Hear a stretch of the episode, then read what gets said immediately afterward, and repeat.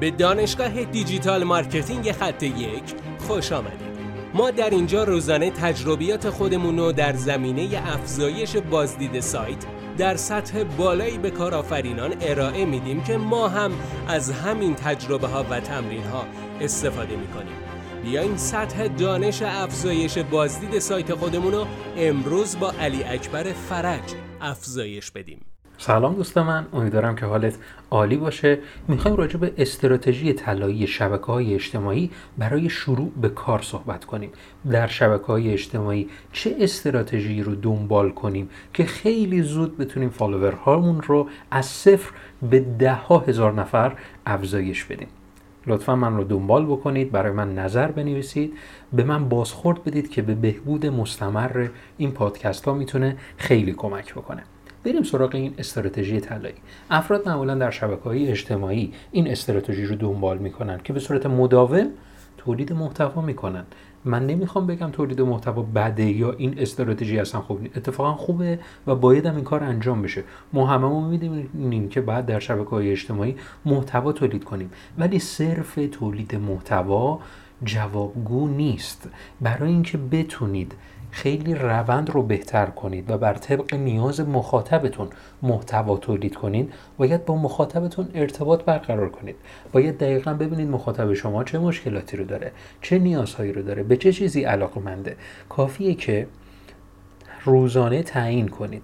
من باید با ده نفر در این شبکه اجتماعی باهاشون چت کنم باهاشون صحبت کنم. در رابطه با دغدغه هاشون بپرسم بتونم بهشون مشاوره بدم. بتونم بهش به سوالاتشون جواب بدم. اگر شما متخصص یک حوزه هستید پس حتما می‌تونید پاسخگوی یک نیاز مخاطب باشید. پس کافیه که به page های رقیبتون مراجعه کنید یا در گروه های تلگرامی عضو بشید و به سوالاتشون جواب بدید.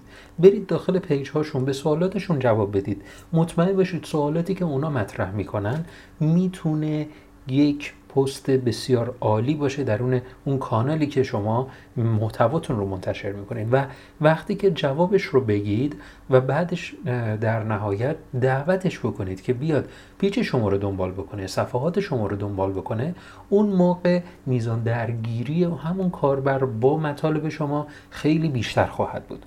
ما این کار رو تست کردیم و در اوایل کار خودمون همش از این استراتژی استفاده می کردیم و همین باعث شد که بتونیم هزاران ایمیل رو برای خط یک جمع آوری کنیم.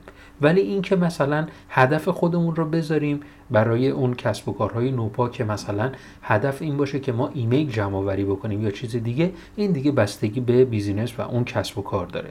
یه کسب و کار می‌ذاره هدفش رو که ایمیل جمع آوری بکنه در ابتدا بسته به استراتژی. یک هدف دیگری مثلا می‌تواند این باشد که اون فالوور ها افزایش پیدا بکنه. پس بسته به استراتژیتون می‌تونید روزانه با این مخاطبین ارتباط برقرار کنید. امیدوارم که از این تکنیک بسیار عالی در شبکه های اجتماعی استفاده کنید. موفق باشید.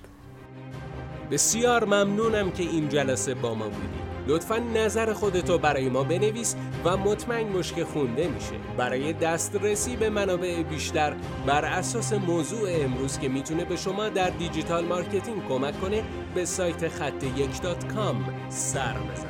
راستی برای اینکه جلسه فردا را از دست ندی حتما ما را دنبال کن.